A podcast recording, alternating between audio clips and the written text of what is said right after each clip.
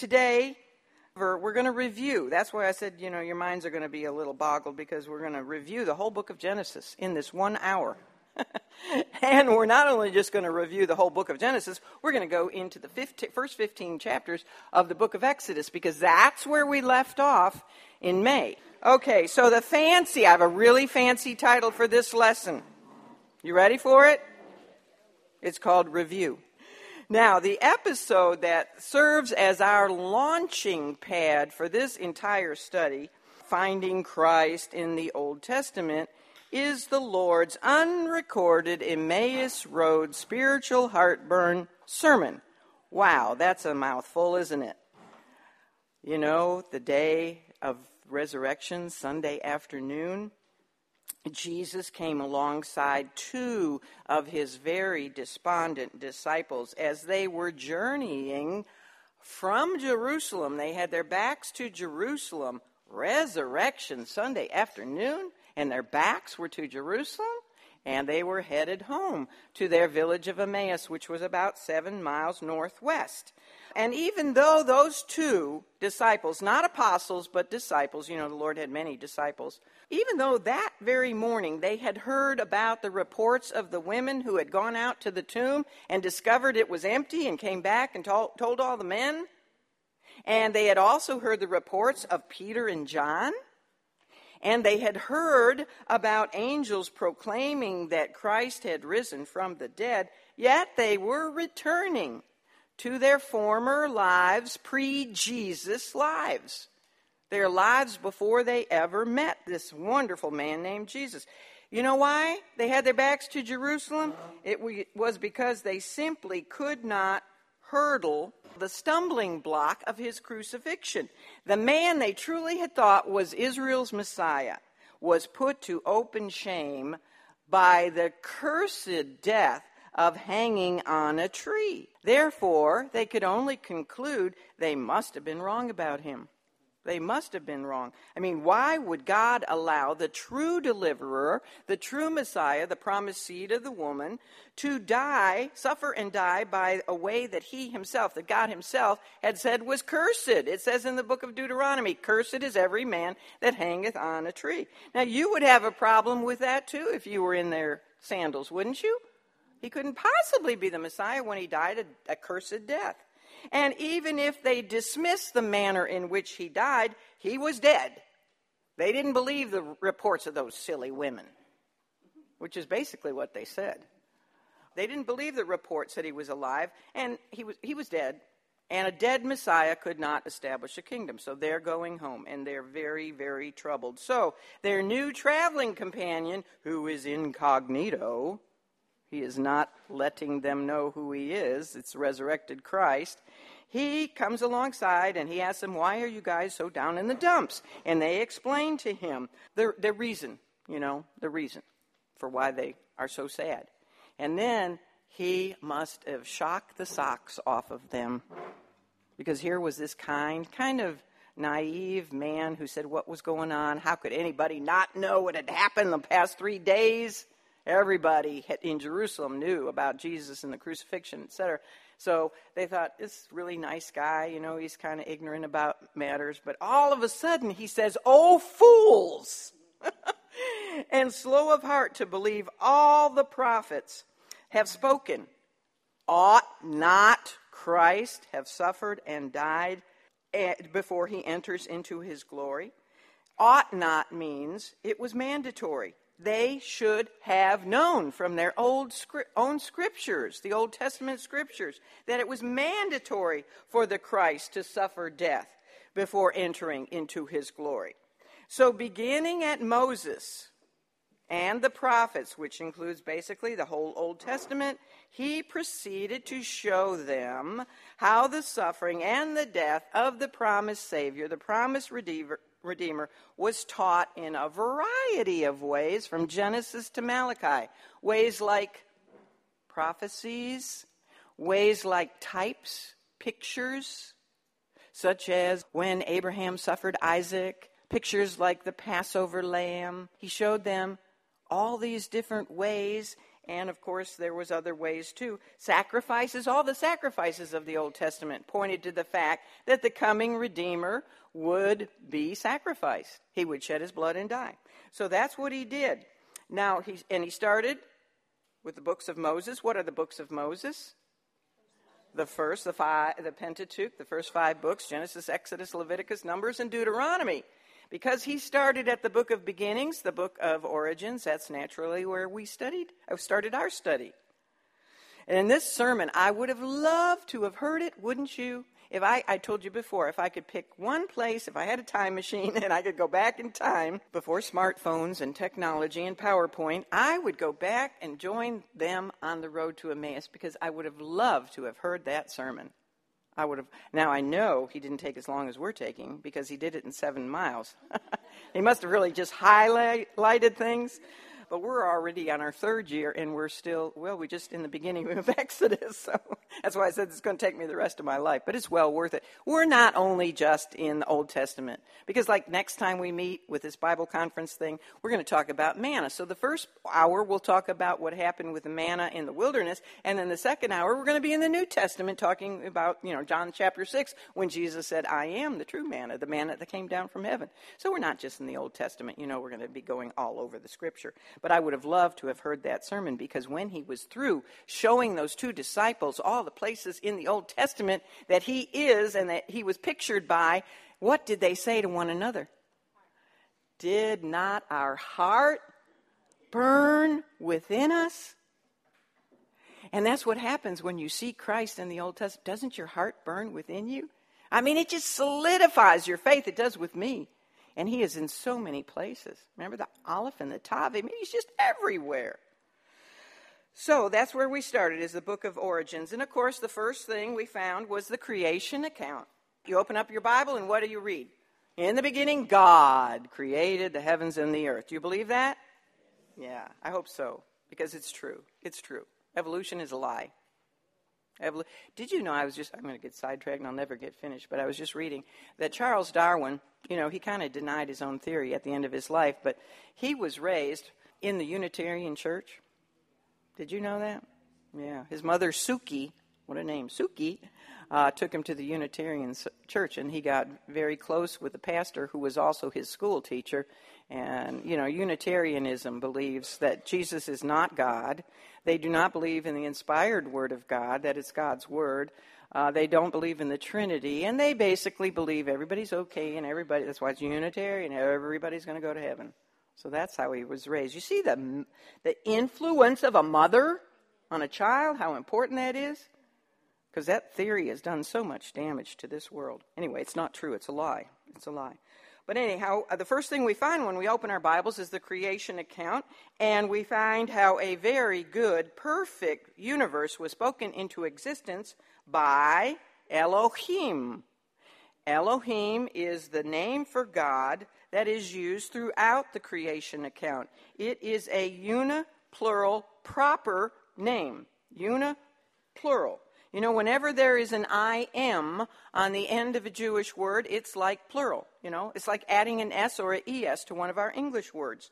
So the subject is plural, but Elohim is always used with a singular verb. You know, like a verb you would use for a singular subject. Isn't that interesting? What does that tell us?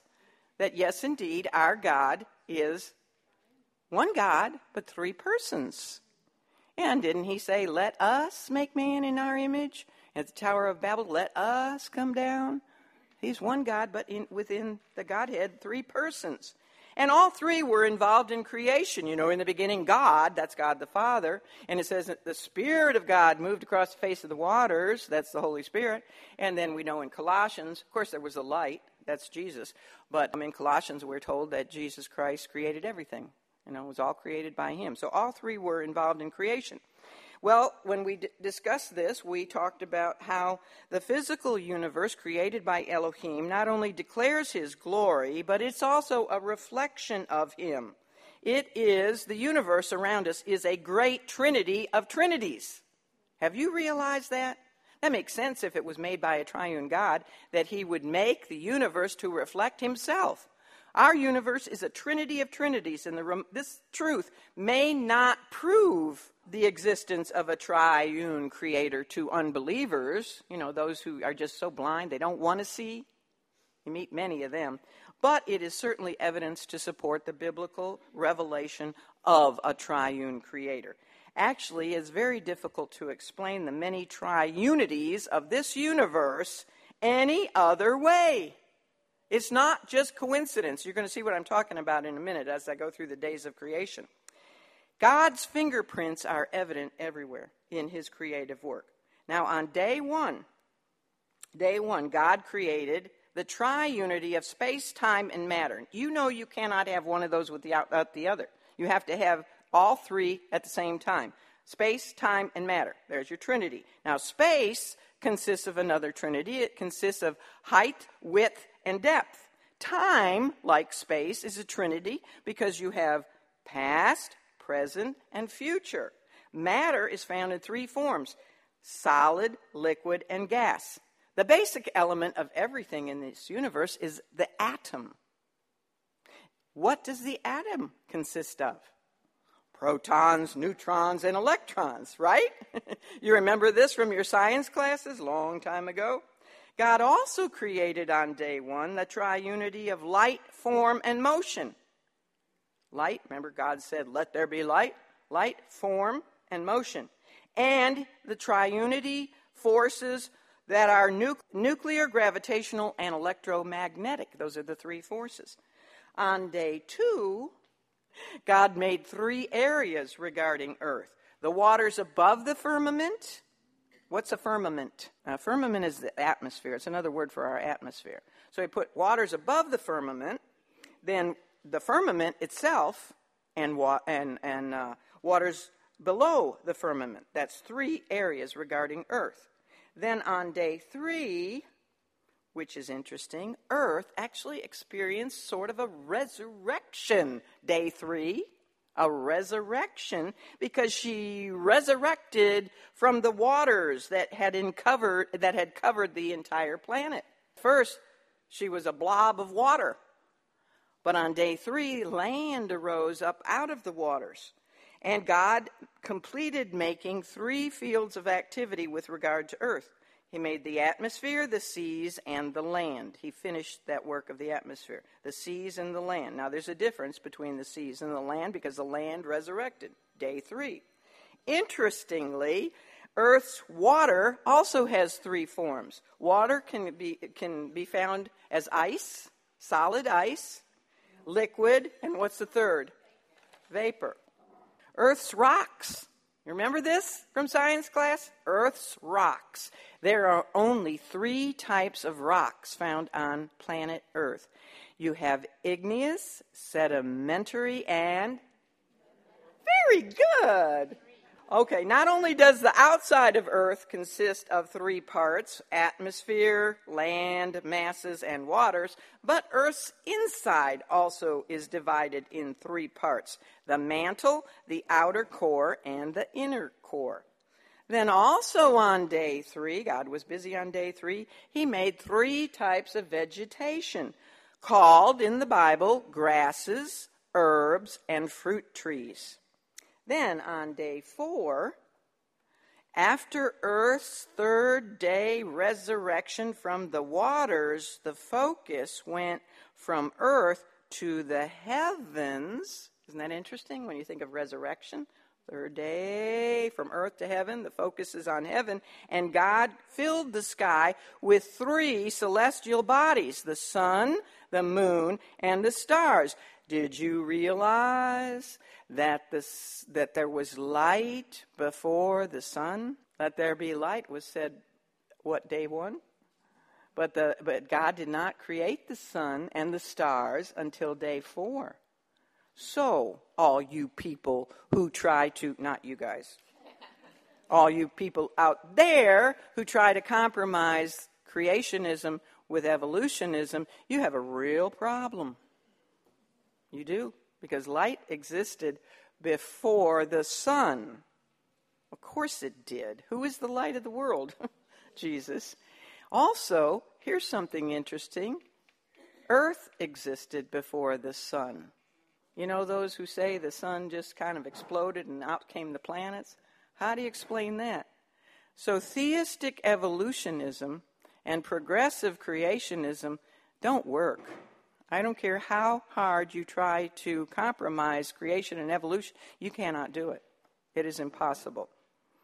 Well, where was I? Day four, the focus was up in the sky, and he also caused Earth, which interestingly is the third planet from the sun. Huh, you think that's just a coinky dink? third planet from the sun. Uh, he caused it to simultaneously move in three ways. What does the earth do? Well, it spins on its axis it also revolves around the sun, and then within the solar system, the whole solar system revolves around the Milky Way galaxy, and you know, there you go. I get dizzy talking about it. Isn't it amazing we're not dizzy? Isn't it amazing we don't fall off? Especially when we're upside down, right? I guess we're always upside down, aren't we? and then on day five, God's creative work involved filling the seas, filling the seas and the air with three basic types of living creatures. And on day six, he occupied himself with filling the land with three basic time, types of living creatures cattle, which kind of like represents all the domestic animals, creeping things. I wish he had left that part out. and wild, a beasts of the earth. So you have you know, domestic and wild animals and creeping things. And then on the latter half of the sixth day, God created the apex of all his creation. Actually, it's why this, this creature is why he created the universe to begin with. He was preparing a place for man to live. It's all about man. He is uniquely made in the image of God. Man is the only living creature who is a tripartite being because we consist of body, soul, and spirit. Now, angels are created beings, but they're lacking a body. They're just a spirit being. Animals are created beings, but they lack a soul. I'm sorry to tell you that. If your little puppy dog doesn't have a soul. so man alone is tripartite, made in God's image. Three parts, one person. The sum of man's capabilities is stated as a combination of thought, word, and deed. Also, there are three stages of existence for man. Three. Did you get that? If there were only two, it wouldn't fit with God's universe. There's three stages life, death, and what? Afterlife. So if you don't believe in an afterlife, you're missing the whole tripartite Trinity thing, aren't you? God created three basic entities, all right?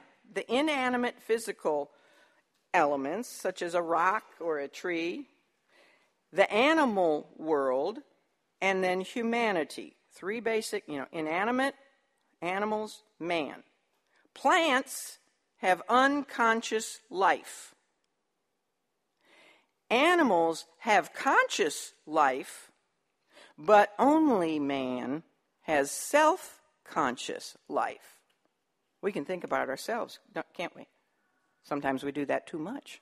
And we alone have the capacity for God consciousness. Man was given, you know, a perfect environment in which to live on planet Earth, which was perfect, and he was placed in the garden, and he was given by God Almighty, Elohim, one Torah, one law, which was for the divine purpose of allowing him to exercise his God given free will. He could choose, man could choose you know, God didn't want robots to love him. That because real love isn't forced love, is it? Real love is reciprocated free will love. And so he, uh, man, was given this Torah. What was the Torah?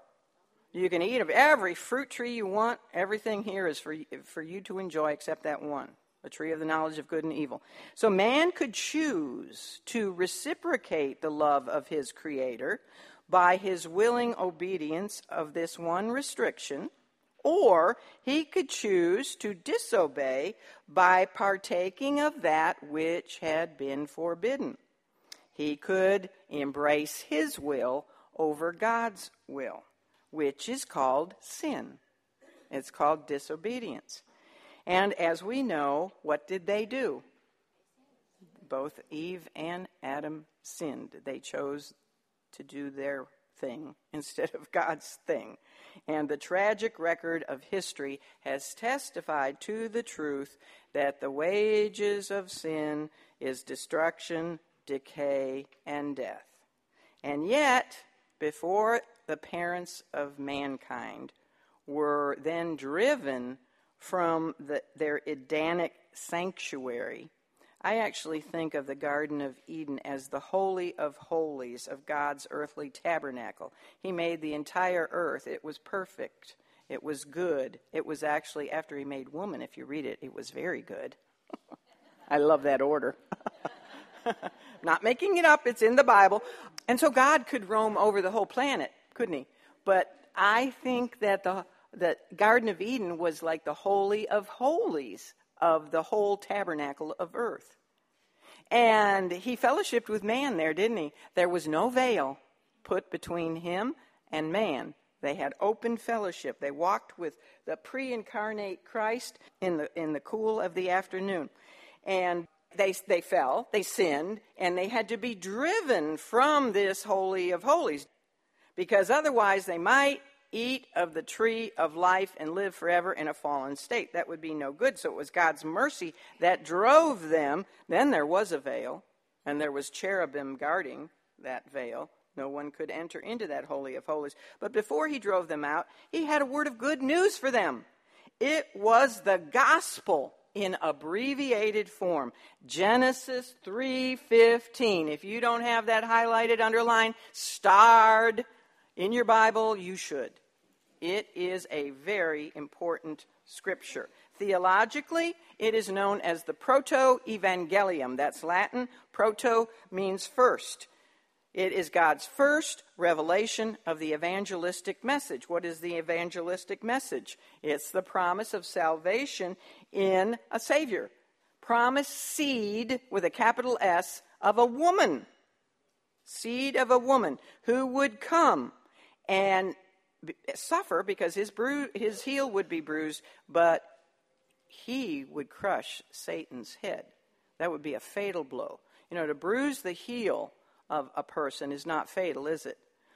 Now, he wasn't really a person, he was God, the God man. So to bruise the heel of God Almighty, that is serious. That is serious. I know we think, oh, bruise of a heel, that was nothing. No, it was very serious because of who he was. He's God.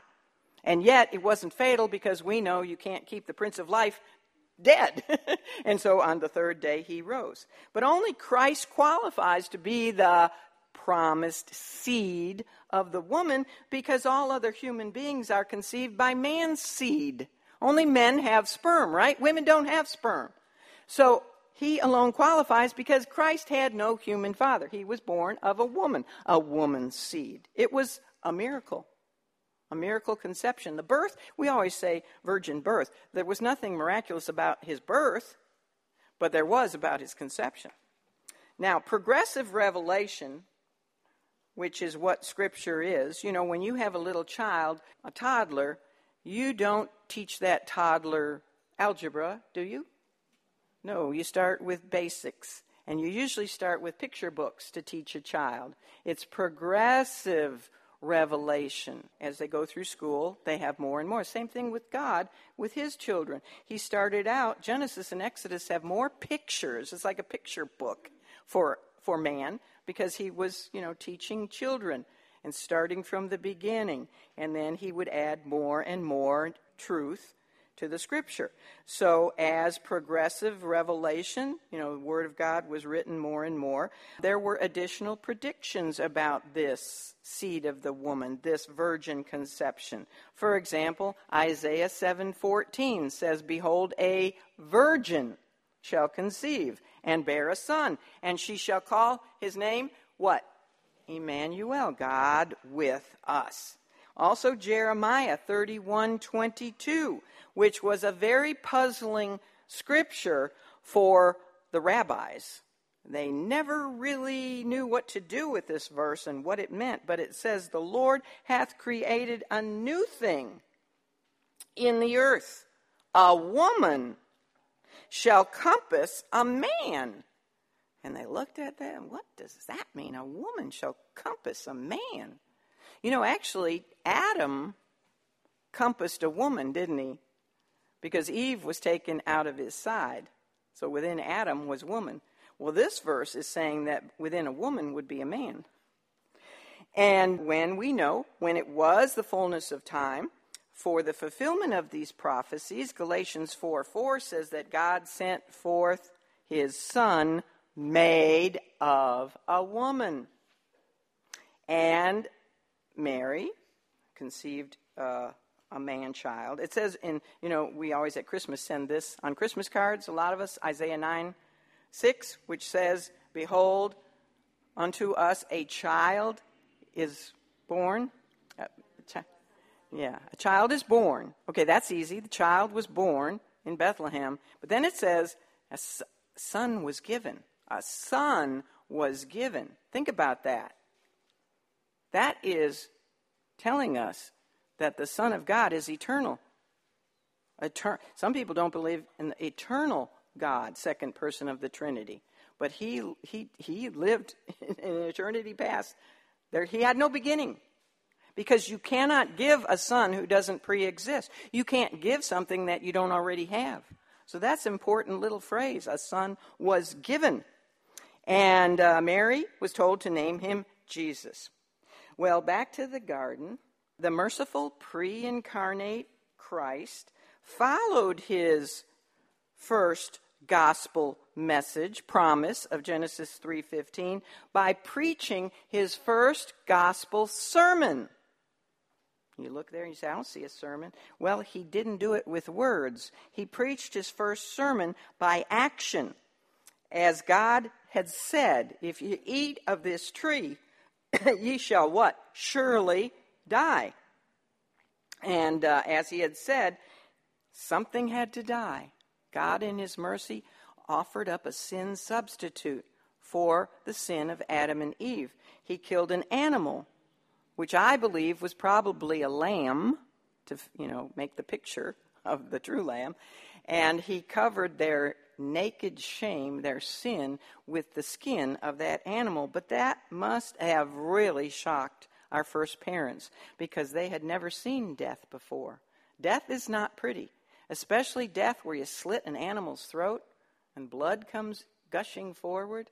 And so that had to be very, that was, that was seeing the consequences of their disobedience in living color. Now, by killing an innocent animal, the Lord was teaching Adam the greatest truth for fallen man to know and to pass on to the next generation. What is that very important truth? Here it is Sinful man can come before holy God but not on his own self, not by way of his own self efforts to cover his sin, which is what they tried to do with fig leaves, isn't it? You know, every other religion besides Christianity is a fig leaf religion. It is. It's trying, you know, doing something to earn your own salvation. But if that was the case, what would heaven be full of? A bunch of boasters, right? I could get up there and say, Well, I got here because I taught Living Word Ladies Bible Study. And then one of you could say, Well, I taught Sunday school for 60 years. And then somebody else could came, come along and say, Well, I was a missionary in Africa. You know, we'd be a bunch of boasters. How did you get here? Ha, that wasn't so great. but he doesn't share his glory, does he? So it's not our works, it's, it's by uh, Christ's work. The one way to approach holy God is through a perfectly innocent sin substitutionary sacrifice. And that's what all of the Old Testament sacrifices, the thousands and thousands of animals that were sacrificed in the Old Testament, that's what they were prefiguring. They were anticipating the sin substitutionary suffering and death of the woman's seed, the Savior, the Redeemer, who would be bruised by Satan, but not fatally. As I said, he would rise from the, death, the dead. His death and his shed blood would not merely cover sin. That's what all the sacrifices of the Old Testament did. They temporarily covered sin, but they never cleansed sin. But when Christ came along, our kinsman redeemer, our Savior, the true Passover lamb, the one redeemer between God and man, the one way into the Father's presence, he was a once for all sacrifice that cleansed sin permanently. Right? Once for all. No more need for covering. And that was for all who put their faith in him as their sin substitute. That's why Jesus said to those two despondent disciples on the road to Emmaus, Ought not the Christ to have suffered before entering into his glory? What's the answer to that? Yes! It was mandatory. It was truth that was taught in many ways from the very beginning. It shouldn't have upset them. Besides, do you know how many times he predicted he would die? And they never seemed to really, they didn't like that part, but they never really seemed to hear what he would say afterwards. But on the third day, I'll rise again. Now, Abel's sacrifice, you know, Adam and Eve at first had two sons, uh, Cain and Abel. Abel's sacrifice was accepted by the Lord. His brother Cain's was not. Why is that? Some people struggle with that. They say, well, that isn't fair. Why, why did God not accept Cain's sacrifice? Well, it's really simple. It's because Abel did things God's way, didn't he? And Cain tried to do things his way. Well, I think this is a better way. I don't like all that blood, death and blood. So I'm just going to grow some wonderful fruit and put it up there on the altar, and God will be really pleased with me. Well, God wasn't pleased. It's another fig leaf type of religion that Cain had. Cain's religion. But Abel's blood sacrifice was in was given in obedience. It was a demonstration of his faith in God's way of salvation by the promise of a savior who would one day also shed his blood. Now, the order that is given to us of seven men in the book of Genesis is very interesting. There's seven, you know, seven is another of God's favorite numbers besides three.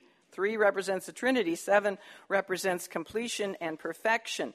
In the book of Genesis, we have seven representative men, and their lives kind of show us the progress of salvation and sanctification all the way to glorification. And those seven men are Adam, Abel, Noah, Abraham, Isaac, Jacob, and Joseph. So, first of all, there is a day that a man realizes his absolute nakedness before holy God, that he is a sinner, you know, poverty of spirit, that he realizes he is a beggar, that he is hopeless and helpless apart from God. He is naked before God. That's represented, that stage of salvation is represented by Adam. And then he realizes his need to obey God's provided way of salvation through the shedding of blood of a sin sacrifice, which is what Abel did. As the man then begins his Christian walk, he very soon realizes, wow, I am really different from the rest of this world for having entered into the one way of safety from the wrath of God, from the deep waters of God's judgment on sin. We are a peculiar people. We are to be different from the world, aren't we? And who was really different from the whole rest of the world? The third man. Noah. Noah. Noah stood out. Everybody laughed at Noah. They thought he was crazy.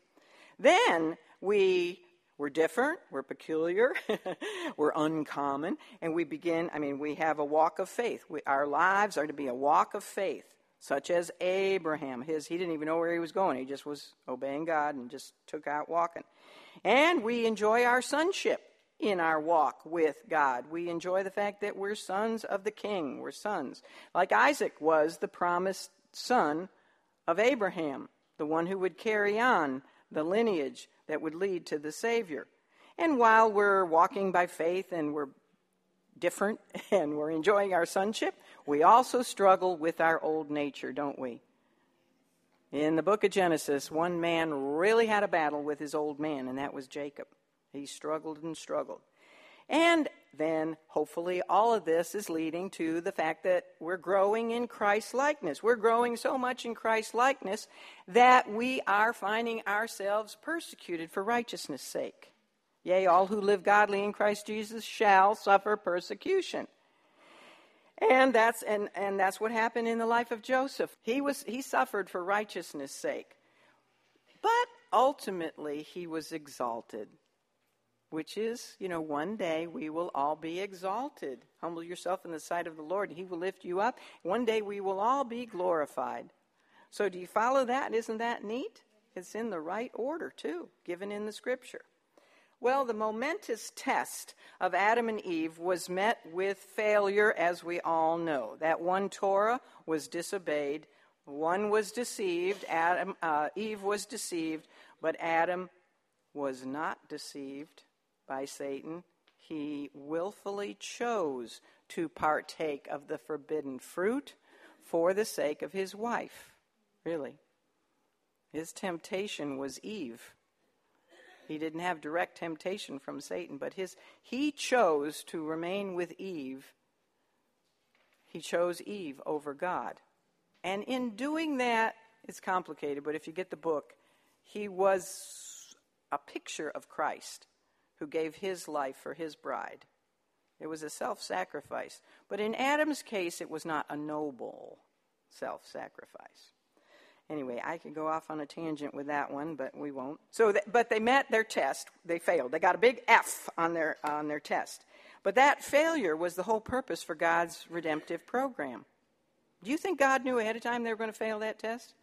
Yeah, absolutely. Without the fall, you see, he planned all this in eternity past. Without the fall, neither man nor the watching holy angels would be able to praise God for his attributes of unconditional love. To love a creature who doesn't love you back, that's unconditional love. And they would not be able to praise him and honor him and glorify him for his attribute of mercy. They'd say, What is mercy? I don't understand it. So he wouldn't be praised for mercy and grace and forgiveness. You understand? God loves to be honored and glorified for his attributes. Now, there were some of the, his attributes, like his great creative power, his might, his holiness, that they could praise him for, but not these things. You following me so far? Do this. Okay? If you're not, do this. so, God, sovereign God, used evil for his own ultimate good purposes.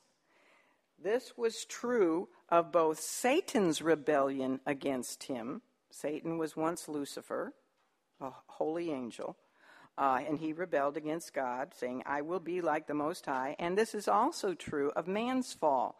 God is, he specializes in using evil for his own good. Joseph understood that, remember? He said to his brothers, You meant it for evil when you persecuted me and threw me in the pit, but God meant it for good. Man was created sinless. Man was created innocent. He did not know evil. He knew good, but he did not know evil. He was innocent and sinless. But, this is going to sound strange. Oops. He was not righteous. Man was not created righteous. Righteousness is sinlessness maintained in the presence of temptation. God knew ahead of time that Satan would use his one Torah, his one law, to attempt to get man to join him in his rebellion against God. And he allowed it to happen. You say, How did Satan get in the garden? Could God have prevented Satan from getting into the garden? Absolutely. But he allowed it to happen. He did not initiate the temptation, because God tempts no man to do evil. He didn't initiate the temptation of man, but he allowed it so that man could exercise his free will. Are you following me still? Uh, this is deep. This is the only stretch that'll be really deep. Then we'll get back into the fun, okay? But hang on. If man chose to demonstrate his love for God by obedience in the face of temptation, get that? If man chose to demonstrate his love, how do we show our love for God? How do we do it? We obey.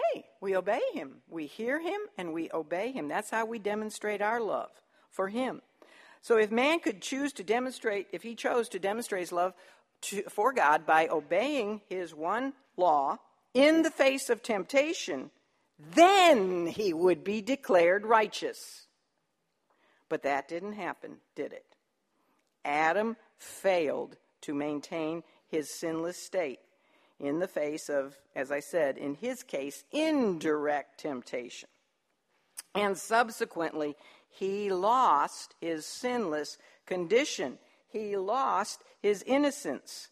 He now, unfortunately, had a knowledge of good and evil. Don't you wish sometimes you didn't have a knowledge of evil? Yeah.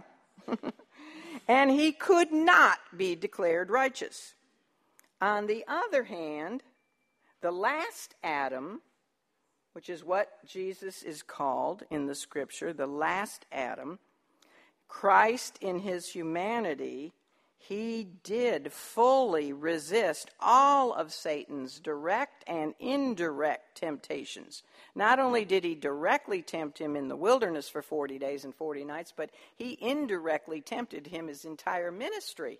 Remember that time after the feeding of the 5,000 when the people wanted to crown him king? That was a great temptation because it was to crown him king without having to go to the cross. But he fully resisted every single temptation, so he maintained his eternal sinlessness even in a human body. And he also demonstrated his eternal divine righteousness. So when a person places faith in Christ, he or she moves positionally from being in the first Adam, the head of the old creation, to being in Christ, who is the head of the new creation, the last Adam. They go positionally from the first Adam to the last Adam. You go from being under the condemnation of sin to being declared righteousness. We're not declared righteous because of our righteousness, though, are we?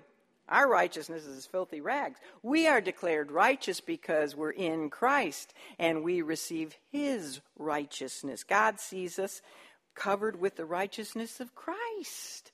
Isn't that a wonderful exchange? Our sins for His righteousness? Why would anybody turn that down? I don't know. First time I heard it, I said, that's too good to be true. so, now think about this. This is the last deep thing here. Okay. But the created sonship and image of God in Adam. You know, he was a created son, Adam was. He was made in the image of God and he was created. But that state of Adam is far, far exceeded by the eternal sonship and image of God that is Christ. You think the image of God in Christ is a little bit greater than the image of God in Adam? Yes. Christ is the express image of God. He is very son of the living God.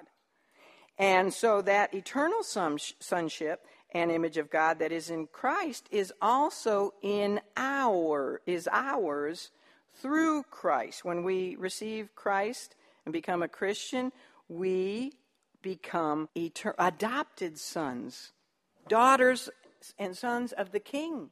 We're not just created sons, we are adopted sons. We become like Christ. Don't when we see him, we will be like him. And the apostle Paul got that. He understood that. In fact, he rejoiced over that that sonship gained in Christ far far exceeds what was lost in Adam. So you see, what happened with the fall turned out to ultimately be better for us. I mean, if Adam had not, if he um, had not fallen, uh, I guess we would live forever in these. I don't want to live forever in this body, even if it didn't decay and get old. But because he fell, God made the way for us to have a new glorified body. Now, I think I would much rather live in a glorified body that wasn't limited to the gravitational pull of Earth and all that. so you see how God used evil for his ultimate good purposes, and he had all of this planned.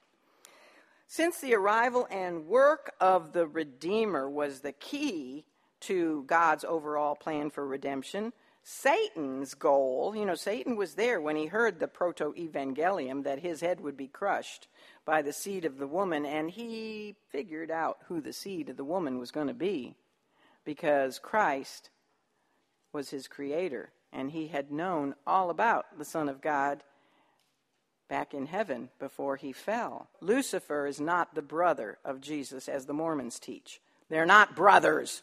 Christ is the creator of Lucifer. Well, he knew that Christ was going to be the one who would come and bruise his head, which was to crush his head.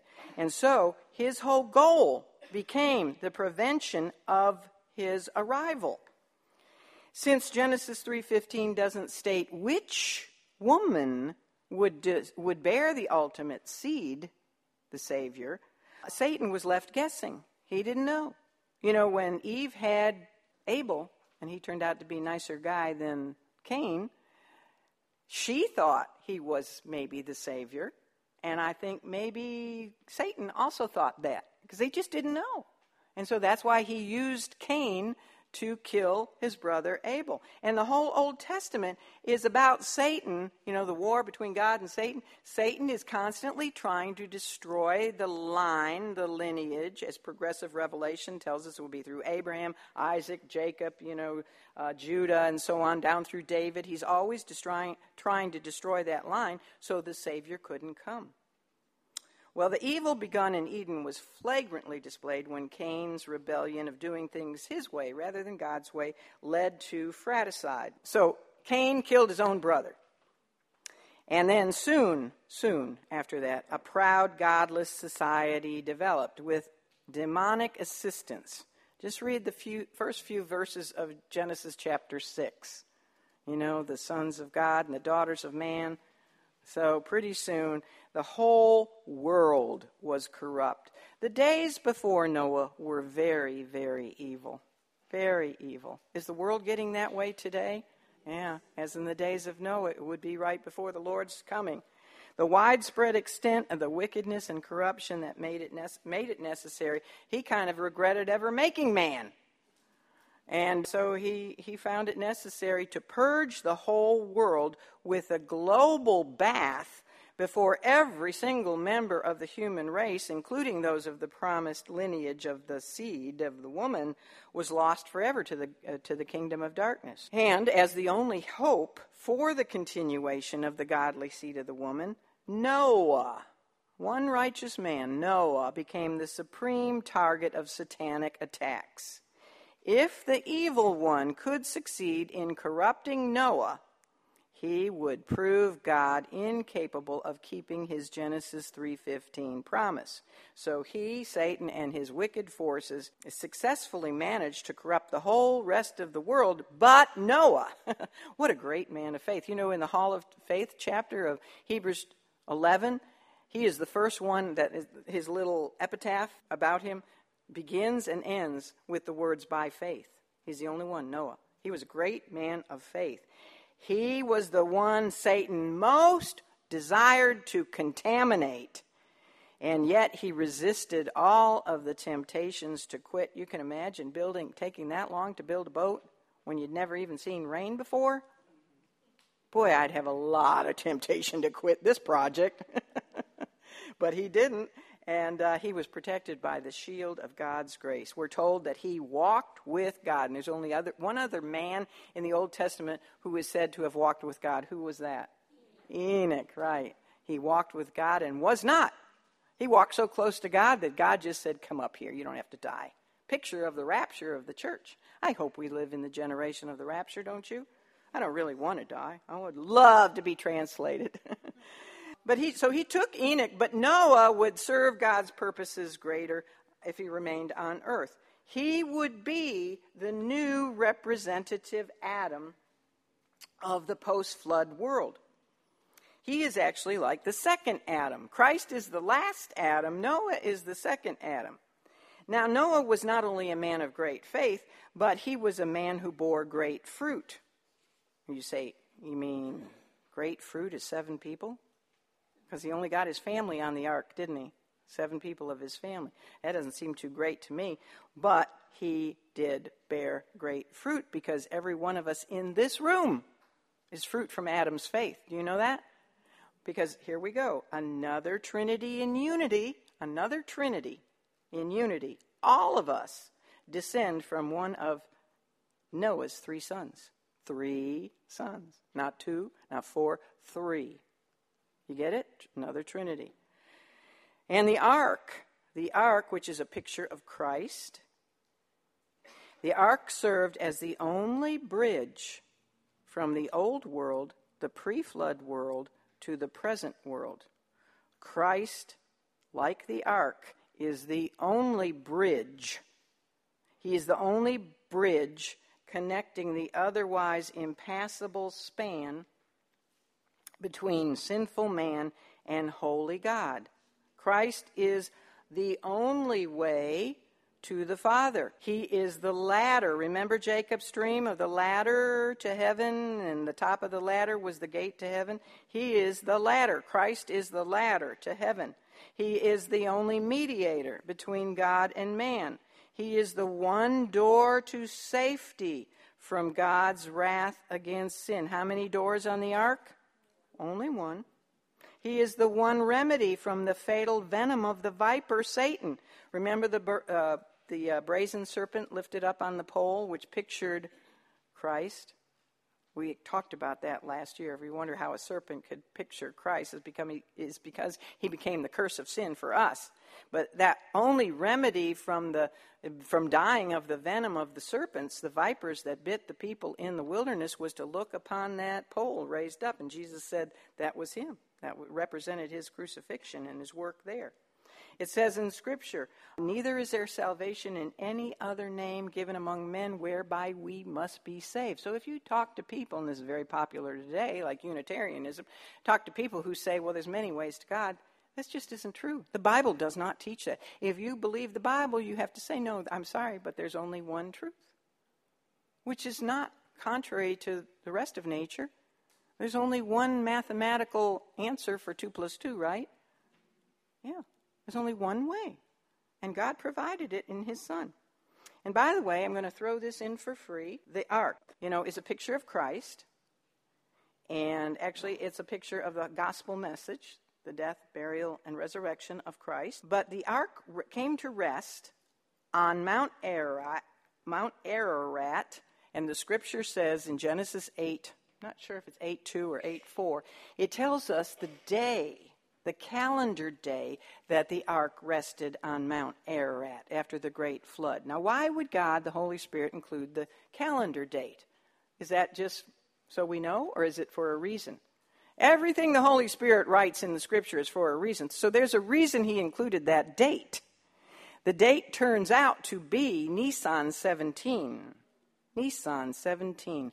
Hmm, what else happened on that day? Aha, the resurrection. You know, the Passover lambs were to be slain on Nisan. Nisan is the name of a Jewish month. It used to be called Aviv. So if you read Genesis 8 and you say, Catherine, you're wrong, it's Aviv. Well, Aviv's name was later changed to Nisan. It's the same name. But the Passover lambs were slain on the 14th of Nisan. Three days later, Jesus was killed on Nisan uh, 14, Passover. And three days later, he resurrected from the dead. You see, he, like the ark, passed through, for us, he passed through the deep waters of judgment, God's wrath against sin, uh, before standing in resurrected glory before his followers and saying to them, Peace be unto you. I think a lot of people don't know that, but it's fascinating, isn't it? Don't you want to share that with your children and your grandchildren and your husbands and your friends? That the ark came to rest on Ararat the very same day that Christ resurrected. That's not coincidence. Again, it's a picture that God was giving. Well, later, after man's united rebellion at Babel, remember the Tower of Babel in Genesis chapter 11? And the subsequent origin of the nations and the languages. And by the way, I'm going to just take a footnote break here again. You know, we have a lot going on in our world today, and there's a lot of conversation. That's what they like to call it. Let's have a conversation. You hear that on the news all the time. Let's have a conversation. I say, let's not. I'm tired of your conversations. But there's a lot of talk about uh, globalism today and uh, putting down people who are proud of their nations, you know, nationalism. Nationalism versus globalism. And you might get to thinking, well, yeah, if we're Christians, we should accept everybody, and of course we should. the real unity is in Christ, isn't it? But I ask you this question Who made the nations of Genesis chapter 10? Who made them? Yeah, God made the nations. Okay, who was behind the one world government of Babel? And who will be behind a one world government during the days of the tribulation? The Antichrist, backed up by Satan. So there's the answer to your question. it doesn't take a rocket scientist, if you're a Christian, to figure out which side of that you should be on. All right, that was for free again. So after the, uh, and how many nations were there? Does anybody remember how many nations God created? um, in Genesis 10? 70. Very good, Judy. 70. Well, after that, he initiated something new, God did, in his plan with man. Now, this wasn't something new to him because it was all predetermined in eternity past, but it was new in operation. He called out one man for the purpose of preparing one nation to come from that man. And that nation would be the 71st nation. You know, the Sanhedrin Council, the ruling council of Israel, consisted of 70 religious rulers and one who was the high priest. Remember, Jesus sent out 70 disciples, and he was the 71st. The 71st. Okay, so Israel was the 71st nation came from Abraham. She was to function sort of like the, the high priest of the world. She was to be the witness of Yahweh to the rest of the world. And that's why, I'll show you in a minute when I get to another uh, slide up here. What do you call them? PowerPoint slide or something? I'm just going to say slide. Picture. Um, that, that God, Israel is in the, the belly button of the world masses of the earth. If you look at all the world masses and you use a compass or whatever, you get to the middle, and there's where Israel is. So if she, he's going to use her to witness to the rest of the world as like a high priest sort of thing, you'd put her in the middle, and that's exactly where she's located. Anyway, he's going to call out one man and bring from that man's seed a new nation. And that man's seed would also, of course, carry on the messianic lineage. Ironically, the man was a Gentile. I always love to point that out. the Jews came from a Gentile named Abram. He came from Ur of the Chaldees. Oh my goodness, he was Iranian. He was an Iranian Gentile. How's that? and also, ironically, he was named Abram. His name was later changed to Abraham. You know what Abram means? Exalted father. What does Abraham mean? Father of multitudes. Why is that ironic? Because the poor man didn't have any kids. So he must have been teased about that name. Oh, yeah, father of multitudes. You got to be kidding. Your wife is barren. And then she's postmenopausal. You're never going to have kids. And finally, when he was 100 years old, what happened? A miracle. Another miraculous. It wasn't virgin conception, but it was a miraculous, miraculous conception because Sarah had a child and he would carry on the seed of the woman. A lineage. Who was it? Ishmael? The son of Hagar? No, it was Isaac. Isaac. Now, another Another of Scripture's triunities is found in the three basic beginnings. We have the beginning of the human va- race in Adam, then we have the beginning of the post diluvian uh, world, that means post flood world, in Noah. That was another beginning. Okay, first of all in Adam, then in Noah, and then we have the beginning of the nation of Israel in Abram, Abraham. And I think it would be difficult to imagine that the Lord did not mention Abraham in his spiritual heartburn sermon to the two despondent disciples. Don't you think he would have absolutely talked about Abraham? He likely taught how the promises, the blessings, and the fulfillment of the Abrahamic covenant center on himself, do they? Is the Abrahamic covenant. Remember when he said that I will bless those who bless you and curse those who curse you? Is it a good thing for the United States to stay on the side of Israel? You better believe it. You better believe it. If you don't like Donald Trump, that's your business. But one thing I really like about that man is that Israel loves him. He is on the side of Israel. And that's where we're safe because blessed is that, those who bless Israel. And also, who is the, the land promised to? The sons of Ishmael? The sons of Esau? No. The sons of Isaac and Jacob. Remember that.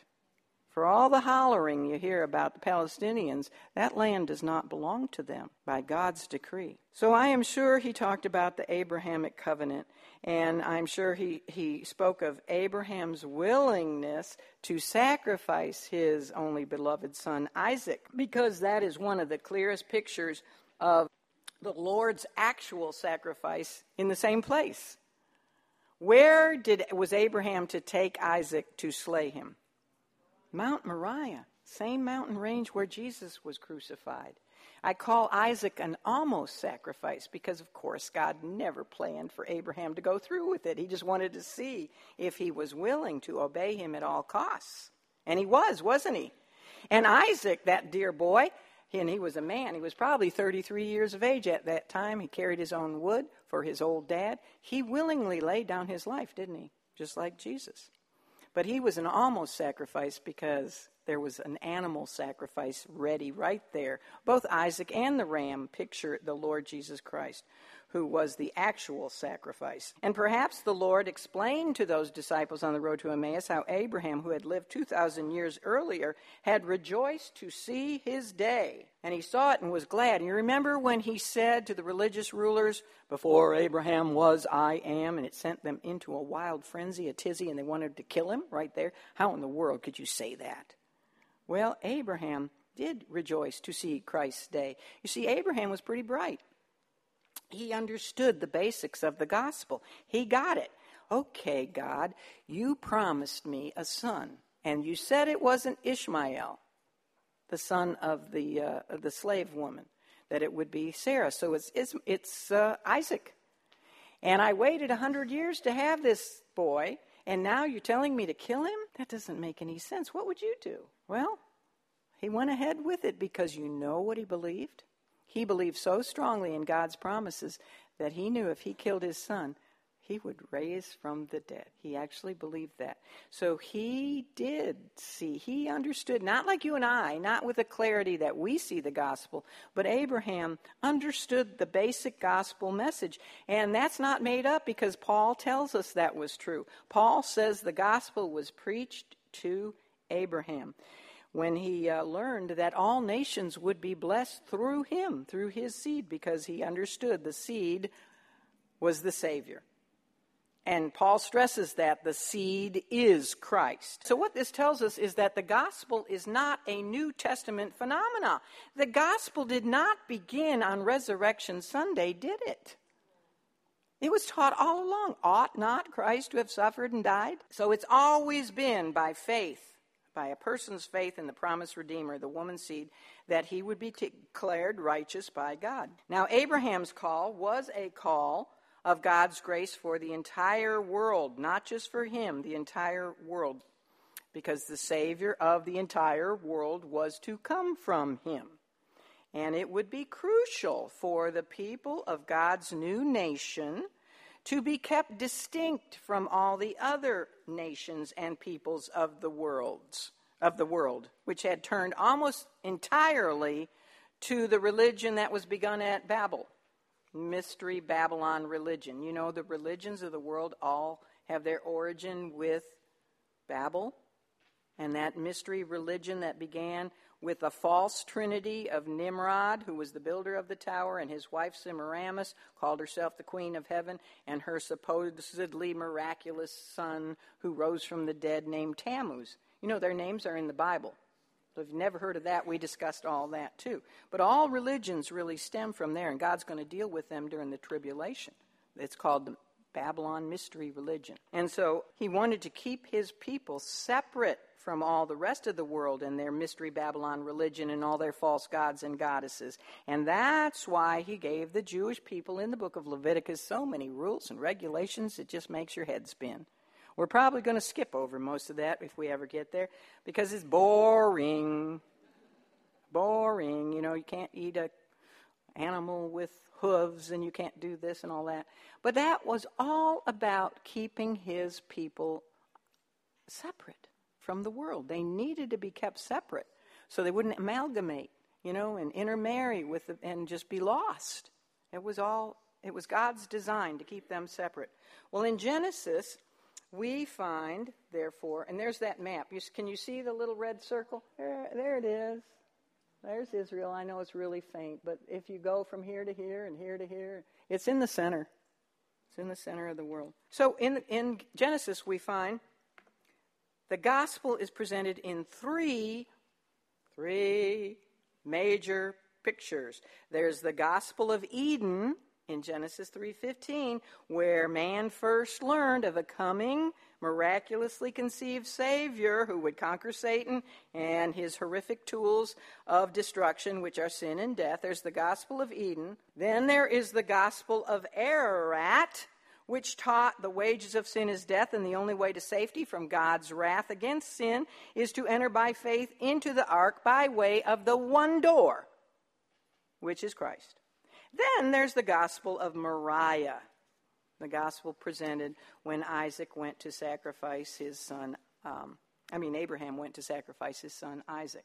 So, three gospel pictures in the book of Genesis. Genesis ended with Abraham's descendants out of the land because his great grandsons, through Isaac's son Jacob, were in danger. Those were some bad dudes. At least 10 of those 12 sons were not very nice guys, were they? We talked about them at length. They were really bad sinners, and they were in danger of being more influenced by the Canaanites than they were influencing the Canaanites. It's like, you know, the church is to be an influence on the world. The world is not to be an influence on the church. And what do we have going on today? You answer that question. I know where I stand on that. But that's what was happening. So God had to remove Jacob's family from the influence of the Canaanites, and he used Joseph to get them into the womb of Egypt. In trying to imagine what the Lord would have included about himself from the book of beginnings, from Genesis, a subject he surely must have highlighted, talking to those guys on the road to Emmaus, would have been the life of Joseph. Joseph probably the greatest figure type of Christ in the Bible. Moses is right behind him, but Joseph probably takes the cake, not only in character, but in his life circumstances. So I'm sure Jesus highlighted the life of Joseph. Would Joseph's life circumstances have reinforced the Lord's words about having the Christ had to suffer before entering into his glory? Would the life of Joseph help the Emmaus Road disciples hurdle the stumbling block of Jesus having been rejected by his own brethren, the Jews? The Jews rejected him, didn't they? Well, was Joseph rejected by his own brethren? Yes.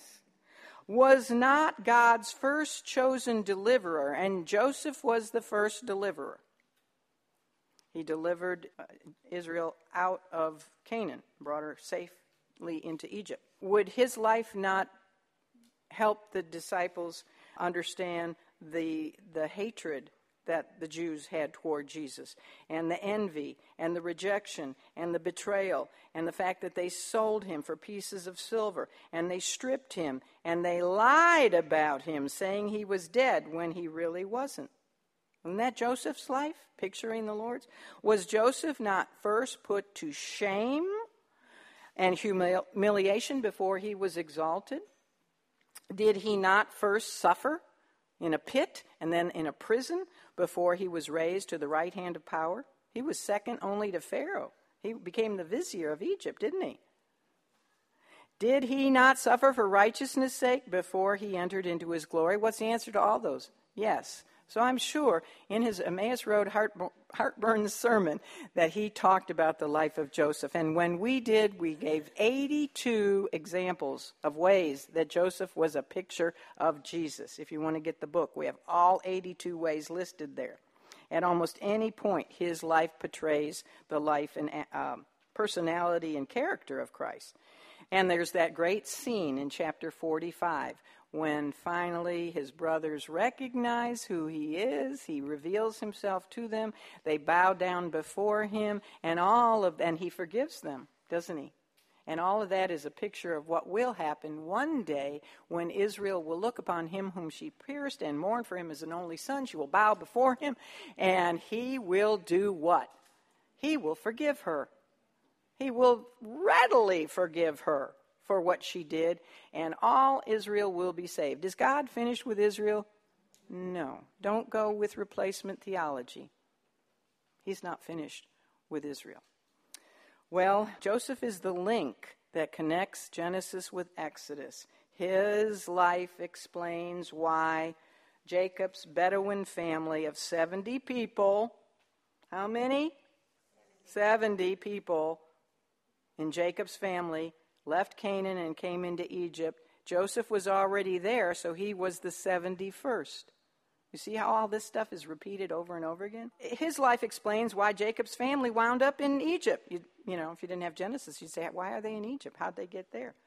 And they remove the, they remain there until God sends his second deliverer, Moses, to get them out of the womb of Egypt. Now, they go through a lot of labor pains before they're out of that womb. Why would God send his little tiny people that wasn't even a nation yet, they were a bunch of tribes, but why would he send them into Egypt of all places? Why? I'll tell you why. It's because Egypt, the Egyptians were extremely prejudiced people. They not only did not like foreigners, they thought they were a superior people that they came from the gods, but other people were just, ugh. And who did they particularly despise? Shepherds, you got it. So God sent them to Egypt because he knew the prejudice, prejudice of the Egyptians would keep her isolated and insulated from the pagan culture around her. And of course, thanks to God's providence in Egypt, you know, Pharaoh the good Pharaoh, Joseph's Pharaoh, was very kind. He let Jacob's uh, Joseph's family dwell in the best land of Goshen, and there they waxed exceeding great. They became the great nation that God said they would become. Not great in quality, but great in number, because they went into Egypt. How many? 70. And by the time Moses was sent to deliver them out of Egypt, they were over 2 million. 2 million people. So uh, that's where we're going to pick up in the second hour